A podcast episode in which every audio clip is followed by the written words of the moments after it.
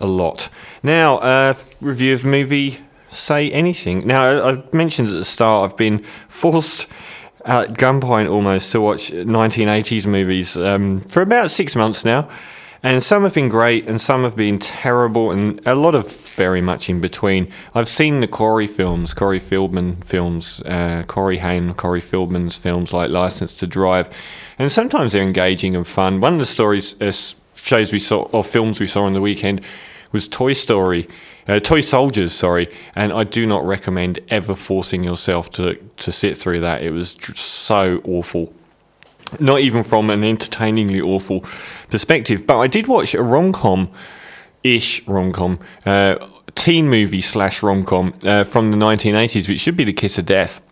But it was the first film by Cameron Crowe, who was uh, ex Rolling Stone writer and obviously made Almost Famous and Jerry Maguire, and to lesser success since with Vanilla Sky and, and stuff like that. But He's made the uh, film starring John Cusack as who you think's going to be a very similar character to was it Sixteen Candles? Like just basically a quirky teen and falls in love with the hot, you know, the high achieving girl at school, and there's that pretty in pink crossover, and they get to know each other and so on. And here's a, a brief clip of John Cusack being sounded out by the dad of this valedictorian, uh, played by Ione Skye and the dad, played by John Mahoney, went on to be the dad in Frasier, no less. And I was expecting very little from this. I was expecting the quirky characters, the the rote characters from every American teen movie from the 1980s to come through, and they never did.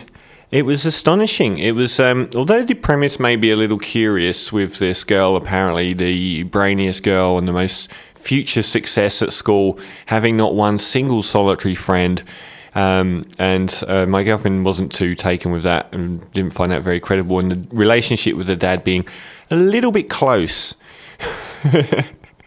like some of those relationships are in movies. I noticed, yeah, it's like the Harry Dean Stanton Molly Ringwald relationship in Pretty in Pink, but he's a little bit closer than that, which is uh, maybe a little closer some. And it's this trinity of, of these three characters, John Cusack, who isn't who you expect him to be. He actually is a well-rounded human being, and the, fi- the what the film has going for it, although it's a bit slight.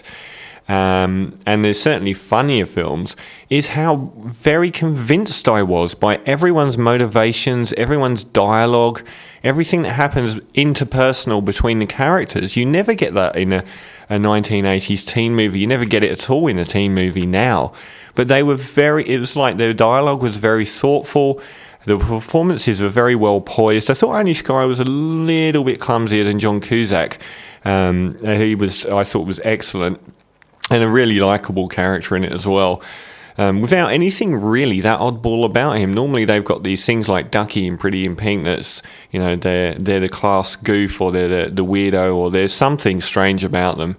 Um, but they had a convincing relationship, him and Ione Skye, and they had a convincing burgeoning love affair. And it was actually a really sweet film. It wasn't cliched or cheesy or anything like that. It was like adults had actually come in and written the dialogue. So I really was quite impressed with this. I think it holds up well today. Uh, the cast has a lot of familiar faces in there as well.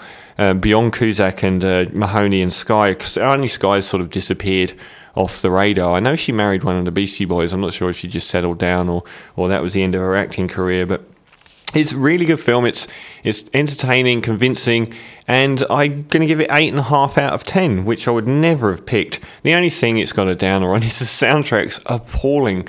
And some of those 80s films have great soundtracks. Pretty in Pink, I keep mentioning, does have a great soundtrack. Breakfast Club does not have a great soundtrack. It's really dated now. Uh, and this has got an awful soundtrack. It has got a very famous scene with John Cusack standing in a driveway holding a ghetto blaster, a giant stereo over his head. So, which is the one concession to cheese in the movie, but well worth catching now. This is from last